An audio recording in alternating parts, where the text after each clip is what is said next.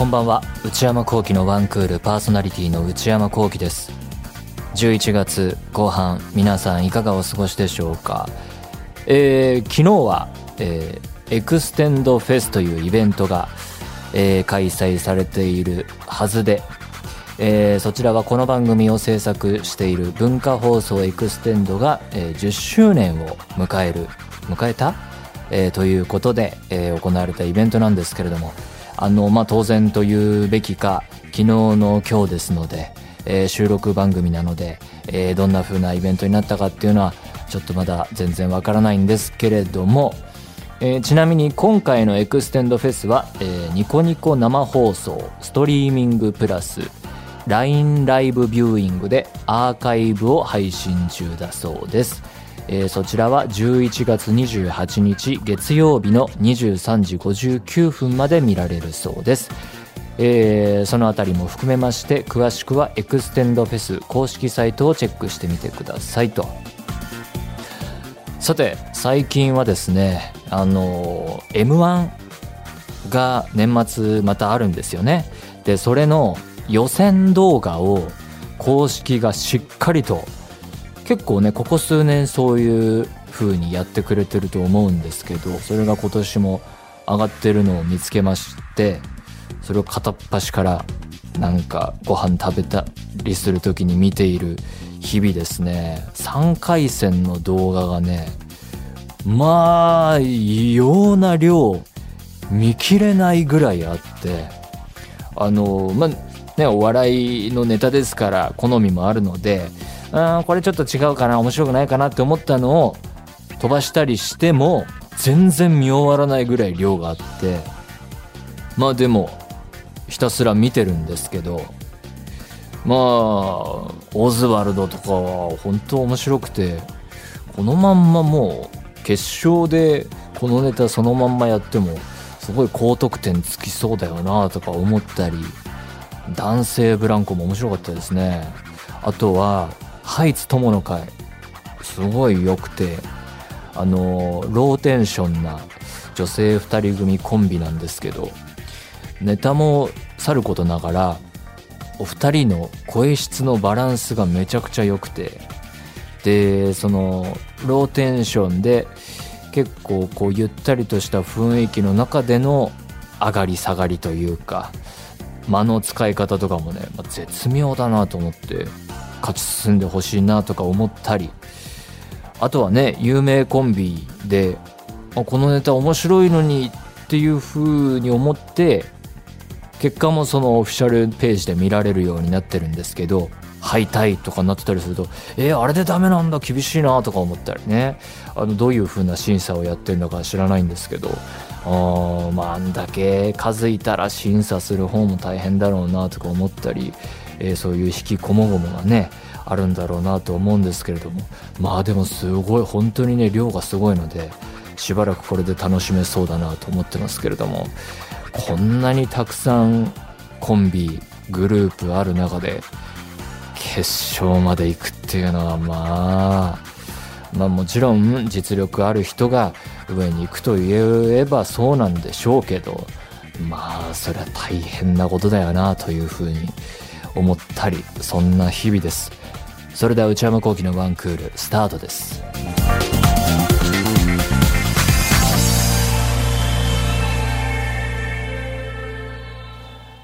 それではお便りを紹介します。ラジオネームなしさんからいただきました。内山さん、スタッフの皆さん、こんばんは。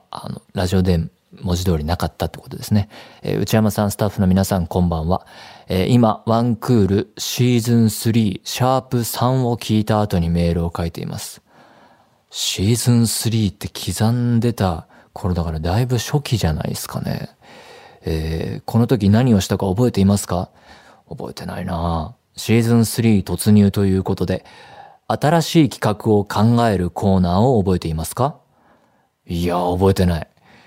リスナーさんおすすめのフライドポテトそばを試食したり、内田 P さんがいろいろクーラーくんの企画を説明している中、ウッチーは黙々とそばをズズズ思いっきり音を立てながら食べてたのを覚えていますか？覚えてない内田 P さん覚えていますか？この回は本当に緩くて、打ち合わせって会議ってこんな感じなんだと思えたお気に入りの回です。内容全然覚えてないけど、多分打ち合わせとか会議はそういうんじゃないんだろうなとも思いますけどね。フライドポテトそば、これはなんかうっすら記憶にある気もします。前はね、食べる企画よくやってましたからね。クーラーくんは全然わかんないですね。新しい企画を考えるコーナー、これはね、今こそ必要なタイミングかもしれない。投稿企画をね、新しいのそろそろ投入しなきゃいけないんですけど、最近ね、前も言ったかもしれないけど、新しいアイディアが何にも降りてこないんですよね。だからもうちょっと諦めてて、何にもいい発想が出てこないから、今年は2022はもうダメなんだろうなっていう、枯れたんだなっていうふうに思っていて、今年はもうダメなんだと、なんとかこうやり過ごして生きていこうと思っています。ラジオネームチーゴムさんからいただきました。兵庫県22歳女性。内山さん、スタッフの皆さん、こんばんは。いつも楽しく拝聴しております。先日初めてアイドルのコンサートに参加してきました。それはハロープロジェクトのジュースジュースというグループだったのですが、生歌での音圧、ダンスの気持ちよさ、可愛い曲もかっこいい曲も決まるパフォーマンス力、どれも最高で虜になってしまいました。内山さんは多種多様な音楽をお聴きになっていると思いますが、そんな詳しくない。アイドルの楽曲はお聴きになりますか？聴きますね。でも全然限られたものだけだと思います。ハロプロで言うと、リアルタイム、子供の頃に初期モームス大ヒットしていた時代だったので、今でもたまにその頃の曲は聴きますし、この間米津玄師さんのキックバックっていう新曲にモーニング娘。のソーダ We Are Alive が、あれはサンプリングっていうのかな、引用的に使われるっていうのを聞いて、で曲も聞いて、うわ、こう来るかっていう風にね、うなりましたね。またソーダ We Are Alive が名曲でね、本当にいろんな要素をギュッとしためちゃくちゃな構成というか、そのごったに感がすごいけど、なんか上がるし胸打たれるいい曲なんですけど、それをこう今持ってくるかっていうのがね、びっくりしましたけど。あとはこれもこの間ユーミン、松任谷由実ベスト、をよく聞いていて、そこから転じて松田聖子提供曲、松任谷由実さんから松田聖子さんに提供した曲に興味が移って、クレタ・カルフォ名義ですね。小麦色のマーメイドとか制服とかをめちゃくちゃ最近は聞いてますね。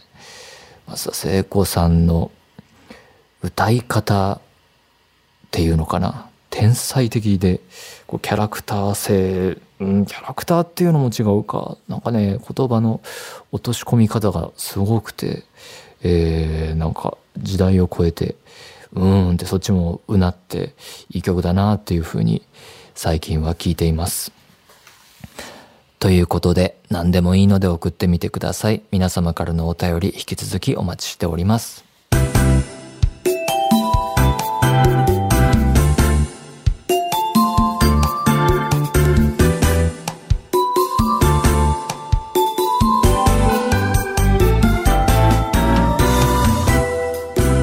内山昂輝のワンクール。内山昂輝のワンクール、続いてはこちらのコーナー、人生。このコーナーでは皆さんがどんな人生を送っているのかを教えてもらうべく、一日のタイムスケジュールを送っていただいております。こちら、ラジオネーム松川さんからいただきました。内山昂輝さん、スタッフの皆さん、ショムリアップスオーかっこはじめまして、いつも楽しく拝聴しております。人生で初めてラジオに投稿します。ああ、もう人生全体で初めて。リスナーの皆さんの人生の投稿を聞いて、全然違う職種の人の生き方は面白いなと思い、私の海外生活も知ってもらえたらなとメールしました。確かにね、ほんと違う職種だと全然違う生き方があったりして、何でも面白いですよね。私は現在 JICA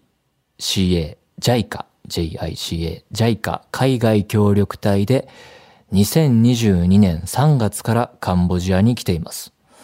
ほう、だから11月までって考えると8ヶ月くらい。私の活動は小学校教員養成校の学生と先生に理科実験を指導することです。私の授業のある日の一日のスケジュールをお伝えします。5時起床、早っ。身支度、洗濯、朝ごはんを食べる。カンボジアは朝が早いです。もっと寝ていたい気持ちで起き、洗濯機を回し、身支度を整え、朝食をとります。カンボジアは朝ごはんを外食する文化があるので、たまに屋台でご飯を食べます。定番はバイサチュルーク豚肉のせご飯です。どんな感じなんだろう。6時40分、自転車で出勤。カンボジアの学校は基本的に7時から授業開始なので、確かにカンボジア朝早いな。7時から授業開始なので、間に合うように家を出ます。自転車で3分の場所に住んでるので、近い。登校中の学生に挨拶しながら学校に到着します。学生たちはバイクで登校してきます。へえ。小学生もバイクで3人乗りで登校してきて、バイクってエンジンついたバイク？自転車じゃなくて？最初に見た時は衝撃でした。確かに。6時50分、授業の準備。学生が教室に入ってくる。早いな、まだ7時前。前日までに授業で使う実験器具を用意しておきますが、教室には水道がないので、たらいに水を汲みに行きます。あとは薬品を分けたりと実験しやすいように準備しておきます。学生が教室に入ってきて、ほうきで掃除をしてくれます。カンボジアの教室は壁に隙間が空いているので、砂ぼこりや虫の糞が入り放題です。一年中夏の気候のカンボジアですが、教室にはエアコンはありません。7時、授業を開始。授業を始めたいのですが、一緒に授業するカンボジア人の先生が来ません。あれ、待ちぼうけタイムスタートです。カンボジア人は時間に基本遅れてくる人が多いので、私と学生は先生の到着を待ちます。20分後、ようやく来ました。来た。さて、授業スタートです。カンボジア人の先生が授業を進めて、私は実験の手順を説明したり、班ごとの実験のサポートをしたりしています。カンボジア語、クメール語で説明するので伝わらない時もありますが、Google 翻訳も駆使して必死に説明してます。毎回頭から煙が出そうです。日本の理科室には当たり前にあったものがこちらではないなんてしょっちゅうです。でも工夫すること、考えてやってみて失敗しての繰り返しは楽しいですし、やりがいの一つです。8時50分、授業終了。9時、授業開始。1時間目と同じ授業をします。11時、授業終了。昼休憩スタート。授業が終わったら家に帰ります。給食文化はないので、皆家に帰って、生徒も帰るの？家ご飯します。私は家の近くの屋台でおかずが売っているので、好きなものを選んで買って帰ります。2品おかずを買っても 1.5 ドルくらい。これはアメリカドルかな。物価が低いです。まだお腹は無事です。11時20分、家に帰る。大家さんが敷地内に住んでいるので、いつも挨拶して家に入ります。昼休憩は3時間あるので、これは長いですね。お昼ご飯を食べたり、日本のアニメを見たり、ハンモックでお昼寝したりと、のんびり過ごします。13時50分、再び出勤。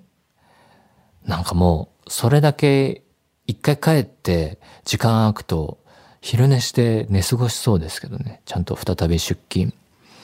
14時、職員室で先生方とおしゃべり。雨季の時期なので、雨が降ったら先生も学生も学校に来ないというカンボジアルールが適用されます。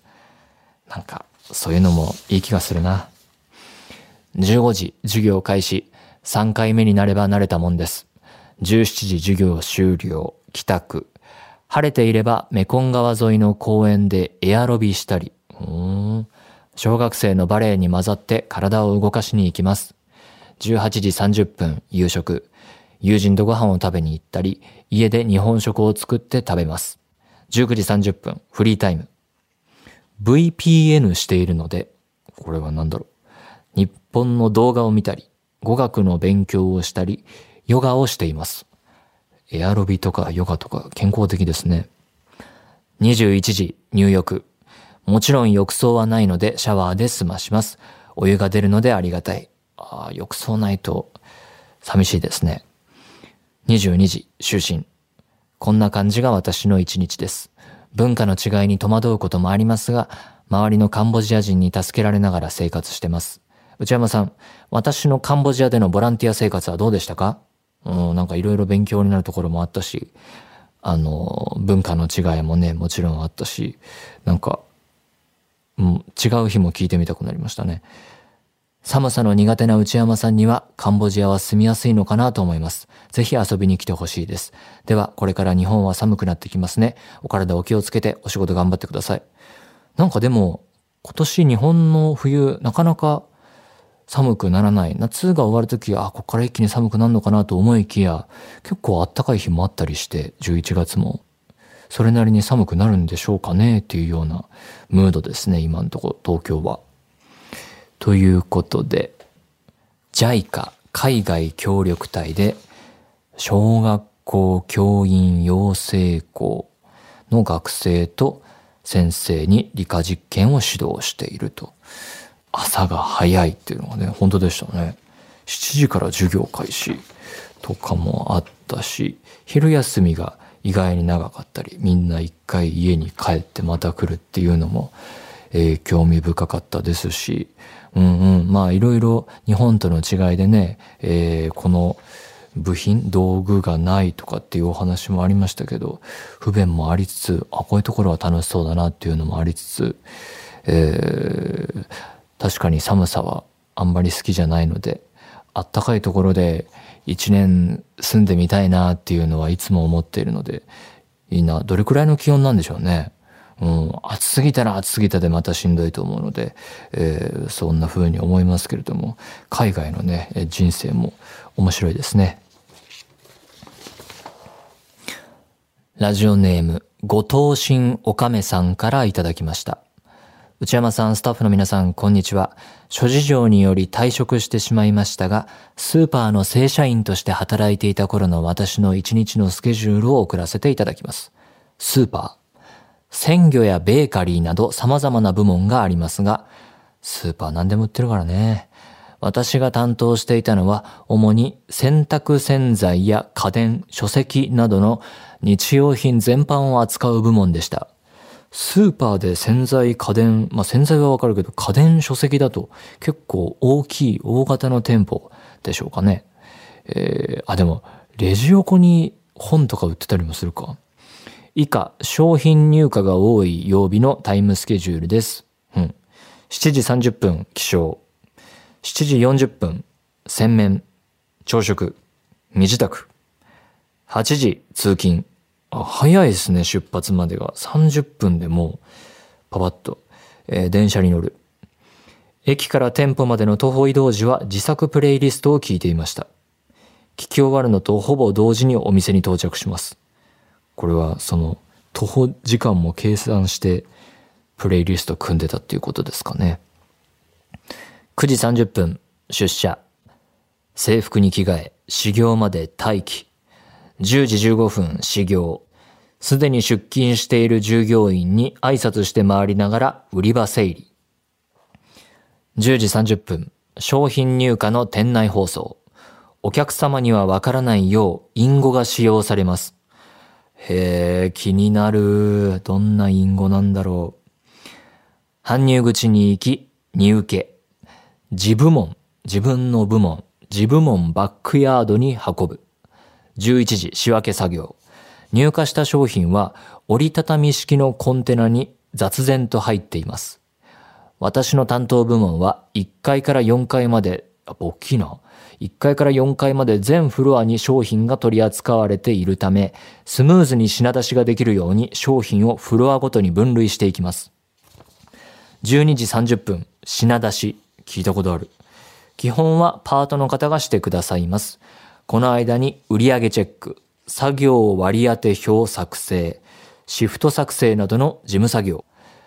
14時30分、部門昼礼、昼のお辞儀の礼、昼礼でいいのかな。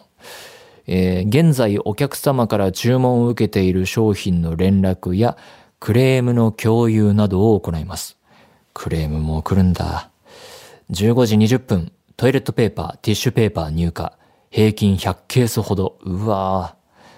また、かさばるしね、ああいうのは。バックヤードにひたすら運ぶ。16時、休憩、昼食。結構遅めの昼ご飯ですね。17時、アルバイトの子が来てくれるので指示出し。基本は翌日のチラシ商品の準備をお願いします。17時30分、事務作業。盗難予防のため、売り場巡回もしなければいけないので、PC を持ち、売り場を転々としながら、本部に提出する販売計画レポートを作成したりします。売り場を転々としつつ PC で作業。不審なお客様もしっかり監視しています。万引きはやめましょう。やめましょう。20時、ドラッグコーナー施錠。確かに、お店で、ここのゾーンだけ、もう何時には終わりますみたいなのありますね。20時30分、バックヤード整理。夜間アルバイトの子に引き継ぎ書を作成。21時、2階から4階営業終了。お客様が残っていないか巡回をし消灯。21時15分、退勤。22時45分、帰宅。結構遅い。お腹が空いていれば、木綿豆腐とブロッコリーを食べる。それだけ？ストイックだな。23時お風呂。23時30分就寝。仕事内容を一通り書くために今回は2時間残業パターンにしましたが、遅い日だったんですね。普段は残業はほぼありませんでした。スーパーの社員の楽しいところは売り場に自分の考えを反映できるところです。うん。いつも取り扱っている定番商品の他にシーズン商品や新商品があるのですが、それらの情報はメーカーや本部から届きます。その中から情勢や地域性を踏まえた上で、売れるであろう商品を発注し、自分好みにディスプレイ。商品の在庫すべてをさばききり、部門売上が伸びたときは達成感があります。へえ。もし就活で業界を決めかねている方がいれば、小売業もぜひ視野に入れていただきたいです。また、店舗を利用した際に良い接客だったと思うようなことがありましたら、ぜひ本社宛てにメールを送ってください。うん。場合によっては人事の評価がアップすることもあります。そうなんだ。より一層接客に力が入るので、気軽にメールをお願いします。読んでいただきありがとうございました。へえ、本当にやっぱそういうお客様の声が、そういう仕事の評価につながるんですね。面白かったのは、スーパーの社員の楽しいところとして自分の考えを反映できる。結構だからお店とか売り場によってオリジナリティがあるんだってことですよね。定番商品の他にシーズン商品、新商品があって、それらの情報を聞いて、で、そこに情勢、地域性、今こういう時期だからとか、この地域はこういうの売れるからっていうので、ディスプレイを決めていって、で、それが売れるかどうかっていうのが楽しかったと。確かにそういうこう自分のクリエイティブというか工夫を発揮して、それがね、目に見えて数字として結果で現れてきたらよしってなるでしょうね。達成感あるだろうな、そりゃ、うん、それは確かに面白いんだろうなと感じました。はい、ということで今週も本当にいろんなお便りありがとうございました。引き続きこのような形で皆さんの一日のタイムスケジュールを教えてください。本当にね、いろんなお仕事の方、まあいろんな国の人がいますし、ストイックな方も目立つんですけれども、だらーっとした一日でもいいですので、ぜひぜひメールお待ちしています。内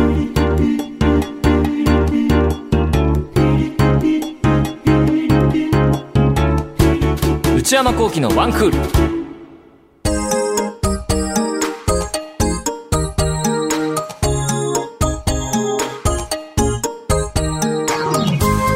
内山昂輝のワンクール、そろそろお別れのお時間です。いや本当にね、新しい投稿コーナー考えなきゃって思ってるんですけど、今年は本当にね、いろいろあったし、もうアイディアが出てこない。もうだからサッカーワールドカップと M-1 の決勝まで、そして決勝と、そういうのをね、楽しみにしてなんとか生きていこうと思います。皆さんからのメール引き続きお待ちしています。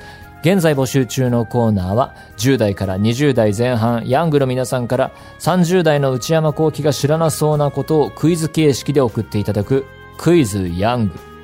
皆さんがどんな毎日を過ごしているのか、一日のスケジュールを教えていただく人生パリピな皆さんの日常を教えていただく私はパリピ。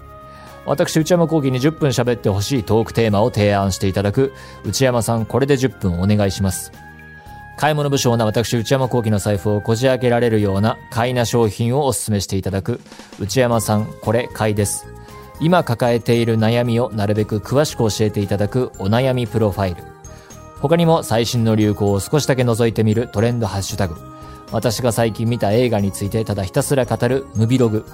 そして話題になっているエンターテインメント作品などの普段は表に出ない関係者の方にお話を伺う中の人インタビュー。これらのコーナーで取り上げてほしい商品や作品、人物なども募集中です。そして内山昂輝オフィシャルノート内山昂輝の踊り場、毎週木曜の夜に更新しています。最新の更新記事はまた映画ランキングに戻りまして、内山映画ランキングを振り返って、文章を加えています。踊り場公式ツイッター YouTube チャンネルもございますので、そちらもぜひご活用ください。すべてのメールはこちらのアドレスをお願いいたします。 one@joqr.net one@joqr.net。番組公式ツイッターアカウントは@one_joqr です。こちらもぜひチェックしてみてください。この番組はポッドキャストと YouTube でも配信中です。ポッドキャストはポッドキャスト QR、Spotify、Amazon Music などで、YouTube は文化放送エクステンドの公式チャンネルで配信しています。更新は火曜日の夕方の予定です。それではまた来週。さようなら。